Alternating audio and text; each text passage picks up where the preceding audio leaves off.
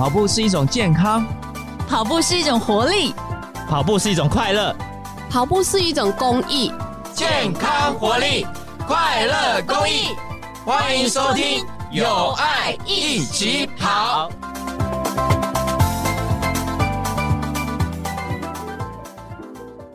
各位听众，大家好，欢迎收听由盲人环台为公益而跑协会直播的《有爱一起跑》节目。我是主持人陈宇德 Daniel。有爱一起跑节目呢，是专门介绍为台湾社会默默付出的人事物，希望透过这个节目呢，能引发更多的人跟我们一起来做公益的活动。嗯，一般来说，你知道吗？大家在印象当中，在公司里面的工程师呢，他们总是呢下班之后就直接回家，要不是在那边打电动呢，就是在那边里面看日剧啊，有的没有的。但我们今天要邀请这位工程师呢，他不但是一位救生员。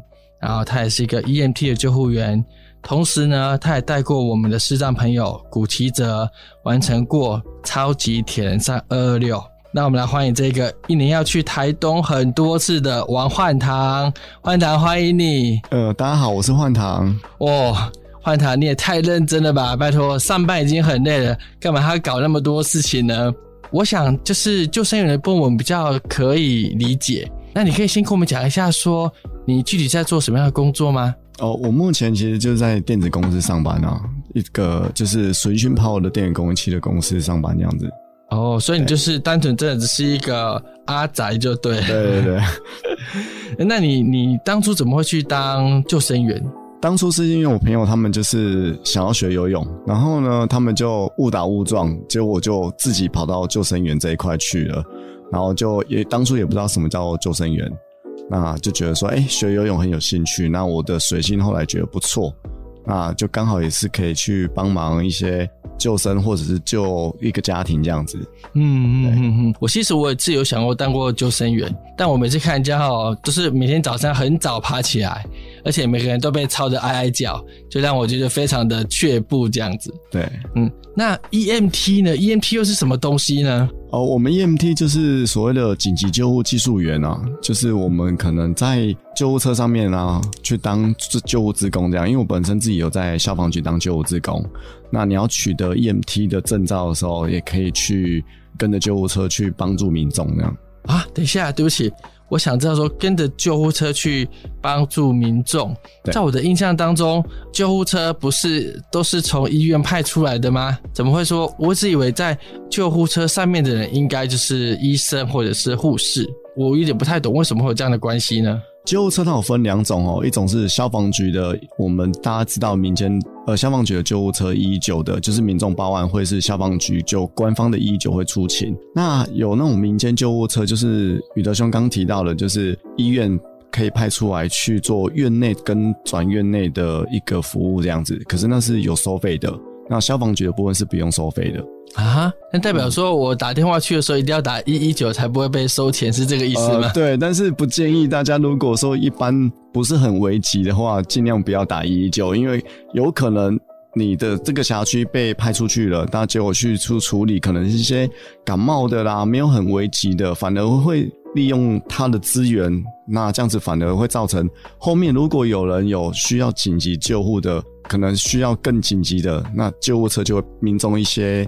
呃，挪到其他地方去使用，这样其实是不太 OK 的。嗯嗯，那 EMT 就有这还分了非常多的等级，好像它的它本身要受的训练也不太一样。对，可以帮我再多讲一下这个部分吗？对，我们 EMT 啊，其实有分 T one 跟 T two 跟 TP，就是初级、中级跟高级。那我们的最基础就是 EMT one 是要受训四十个钟头，那 EMT two 是要两百八十个钟头。那 EMTP 要两一千两百八十个钟头啊？对，那请教一下，这个受训的时间是有钱可以领吗？不然这样受训的时间非常长哎、欸，如果没有经济上的资源的话，不是相当的糟糕？没有哎、欸，像我们自工是也是。官方那边会有让我们去做进阶的动作，去受训，这样他们是不用费用的。可是当然就是要利用自己的时间，因为我们在跑消防局的救护志工，大家都是本身都有自己的工作，然后利用假日时间或晚上时间有空才会去服务的。嗯，那像你去当 EMT 啊，你遇过最危急的状况是什么？呃，我们最遇过最危急的就是，可能大家比较知道，就是欧卡没有生命、没有呼吸的，就是到院前停止呼吸、心跳这样子。那我最碰过最让我印象深刻的是一个民众，那那个民众其实他也被另外一个民众路人甲去做，因为那被拿刀子用捅前面跟捅后面，嗯嗯嗯，然后我们到这得是凶杀案了吧？对，可以算凶杀案。可是被捅的那位患者，其实他根本也不知道那个人是谁，就好像是随机的。哼，对。那我们到这样的现场的时候，我第一次。才知道原来血是这么滑的，因为那时候是大量流血。那大量流血的情况下，在那个我记得是在牙医诊所里面，那个患者跑到牙医诊所，然后就倒在那边。那我们去救的时候，其实才知道说，哎、我们学长告诉我们说雪很滑，你要小心一点。我踩上去的时候是真的滑，因为整个大量流血，然后包含血胸跟气胸。那我们只要维护它，维持它的生命迹象。不能让他睡着啊，不能等等，反正就是一定要跟他一直讲话，一直讲话，然后一直维持到医院这样子去做急救这样。诶，那我很好奇耶，嗯、那请问一下，那那间诊所的牙医师怎么没有出来帮忙？呃，牙医师其实他也只能做止血的动作而已，他没有办法做任何一个东西，因为他怕说他没有器材做搬运的部分，反而其实对患者来讲没有比较好。哦，那我问你，你第一次看到那么多，像我，我这是一个。蛮怕看到血的人，嗯哼，所以你看到那么多血，是是你第一次看到那么多血吗？会不会非常的觉得非常可怕这样子？呃，不会了，因为其实如果你要当救护职工这一块，你的心理素质要很大，然后包含血的这一块东西，其实要想清楚，你才会去做这件事情。不然我也知道有一个学长姐，她其实要接触这一块的时候，其实也很多像宇德兄这边会有一个害怕的动作，而不敢去接触这一块。因为我知道，好像是如果是呃刺到那些动脉的话，好像其实它的那个血都是用喷的，对不对？而且它它几分钟里面，它很就很快就没有生命迹象了。对对哇！因为我有看到影片上介绍，确实是是是这样子的。对，尤其大动脉啊。嗯，那像 EMT，它通常也会在运动赛事里面去支援吗？呃，会。如果说主办单位会需要，因为现在其实运动比较盛行，然后或者是跑步或者铁人三项的部分，那会希望有一些医事人员，就是包含我们 EMT 的人，在那个赛道上面去做紧急救护的部分。嗯嗯嗯，因为呃在这几年的赛道上，我大部分会看到就是 EMT 的人，那我也会看到医护铁人，那我也会看到那个 AED runner。好像大家对在赛道的受伤跟医护这部分，好像这边的那些观念是越来越强。哦，对，没有错，因为其实最近其实发生了很多害人事情啊，就是在跑步的过程中、运动过程中，有时候运动的人他如果说突然倒下，就是很急性的倒下这样子，那就是借由这样子的医疗行为，那维护他的生命这样子，第一线可以去处理的东西。嗯，其实我我老实跟你讲，我人生我第一个那个。出铁啊，其实就是在微风。嗯，那微风那一次就是有一个红海的那个工程师，因为那一天非常非常的冷，然后就有一个工程师他就不幸他就走掉了。对，但是我我第一次听到山铁赛事里面原来是这么的危险这样子。呃，对，那一场其实我也在现场，我在现场，因为是当个选手。那因为那时候我还并没有加入这样子的 EMT 救护职工的体系。那那天我们结束之后，也是刚好看到，哎，为什么那么多救护车跟消防车在那边做搜寻或待命之类的？后来才发现说，啊，对，因为有一个选手，对，就这样离开。对啊，你还记得那时候是几月吗？我只记得好冷好冷这样子。对，后来是微风就改到五月份去的，对，会比较热一点，改成好热好热这样子。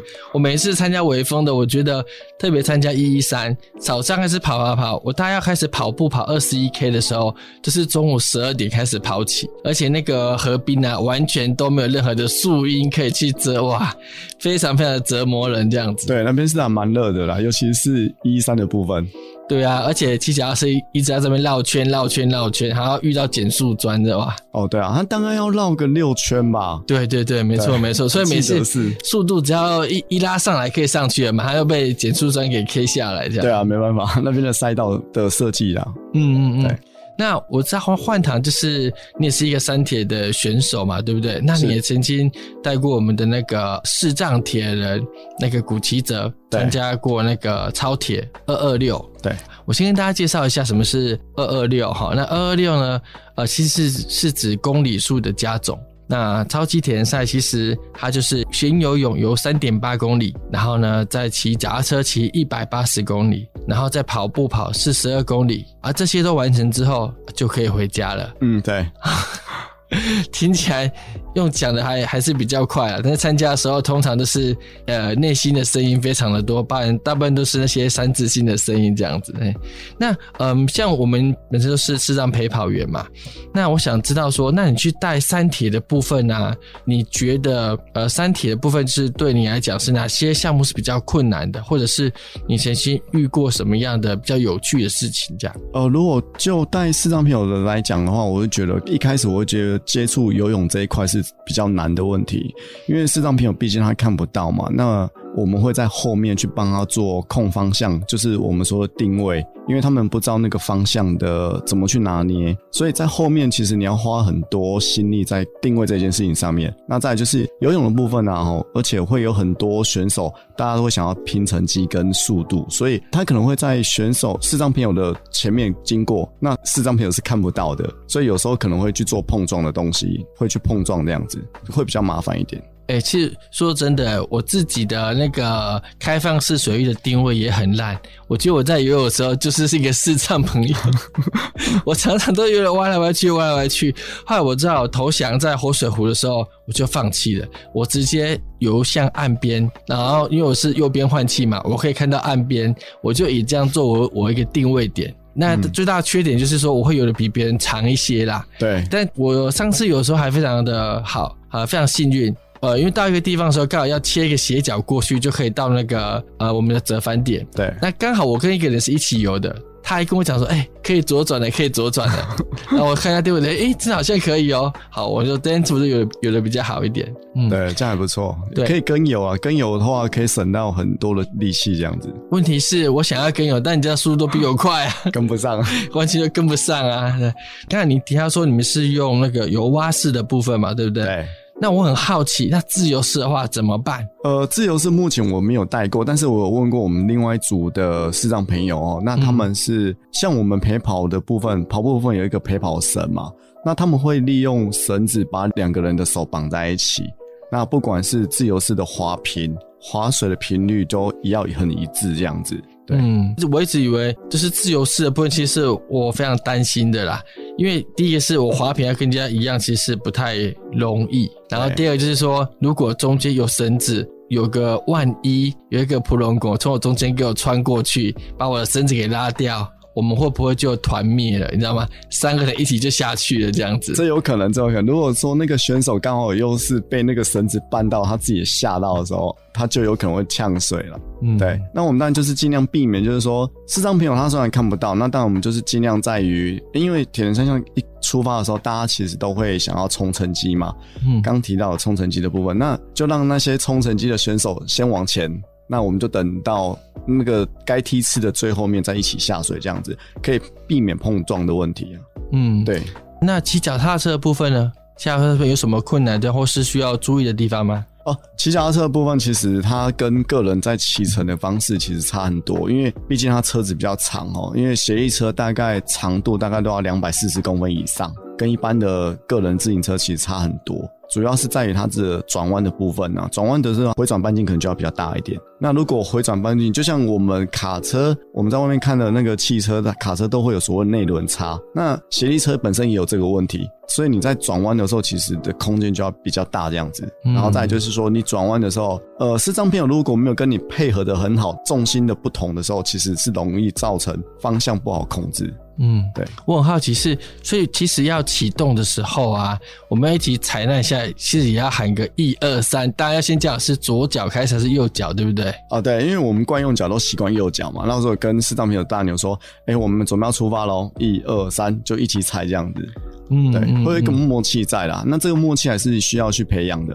嗯，那如果我们要滑行的话，需要跟他们讲一下吗？就是我们现在暂时先不踩，要跟他们讲一下吗？哦，要要要，你做任何一个动作都要跟他提前跟他说，因为如果你不说的话，当你知道说你不动的时候，他的踏板视障朋友还会继续往下踩，那就会跟你的个动力就会抵触到，那这抵触到其实是一件很危险的事情。嗯，因为其实我在去年的时候，我也带另外一位视障朋友那个坤芳，嗯哼，然后我们一起去骑了一日北高。好，那骑北高，我觉得跟铁人赛有点不太一样，是因为铁人赛它是一个算是半封闭的赛道了，有人在管制，但北高就是完全开放，就是在西滨这样子骑来骑去，所以呢，我常常会遇到一个问题，就是北高大家都会闯红灯，嗯哼，好。那我都很犹豫，我们到底要不要闯红灯？因为我们的车身太长了，别人过得了，我可能会过不了这样子。对对，但我每一次，其实我们呃讲真，我们协力车我们要启动，其实要花更大的力气啊。对对啊，我速度要拉起来，是要花更大的力气，所以就会非常舍不得把这个速度给降下来的。可是如果说你没有停的话，其实大家在骑北高的过程中啊，哈，如果你没有跟着闯过去的话，后面的人其实可能会以为你要停。对对，会有这样子的一些问题啊，所以其实我还是建议大家在骑乘的过程中，就是红灯还是得停这件事情。是是是是是。那我最近在北高还有一种更特别的状况是，大家会轮车。嗯哼，不管是我去跟别人，还是别人来跟我。其实我两个我都觉得非常害怕，因为如果是我去跟别人，有时候跟太近哈，我真的很，因为我们的操控性没那么好嘛，所以人家突然间停下来，可能就害我们可能就会摔车了。对，所以我基本上我也不太敢跟人。另外一个是跟在我后面的人，因为我们车身太长，我其实看不出来后面有没有人跟呢、欸。哦，对，对啊，所以万一我稍微有一点呃，比如说我要刹刹车干嘛，我很怕后面的人他就会追撞上来这样子。对，这没办法避免啊，除非就是说你可能跟大家骑的车道不太一样，可能我可能骑外侧一点或骑内侧一点这样子，嗯，就有他们去闪你这样子。嗯，那我记得我在去年的时候骑北高最害怕的一个事情是有一个阿嬷，那阿嬷呢，她可能很少看到有斜力车在骑，嗯，那这个阿嬷呢就骑了一个破破的摩托车，那也就算了，后面还要用那个铁架绑在后面，在那种回收的废品。对，你知道那那种铁架都左右晃来晃去，晃来晃去，然后这是很好奇，骑到我们旁边来看我们的时候，哇，我真的快要吓死！我说阿妈阿妈，你千万不要过来，你在旁边看就好，旁边看就好。后万一你那个车子扫到我，我真的是赔不起这样子。对。扫到就整个一定会摔车的。对啊，对啊，对啊。那焕堂，我再问一个事情，就是说，嗯、呃，比如说在赛事里面啊，赛事会给这些视障朋友一些礼遇，或者是会给他们一些什么特殊的安排吗？呃，目前其实因为协力就礼遇部分，就是报名费可能就是减半或者是减免这样子的。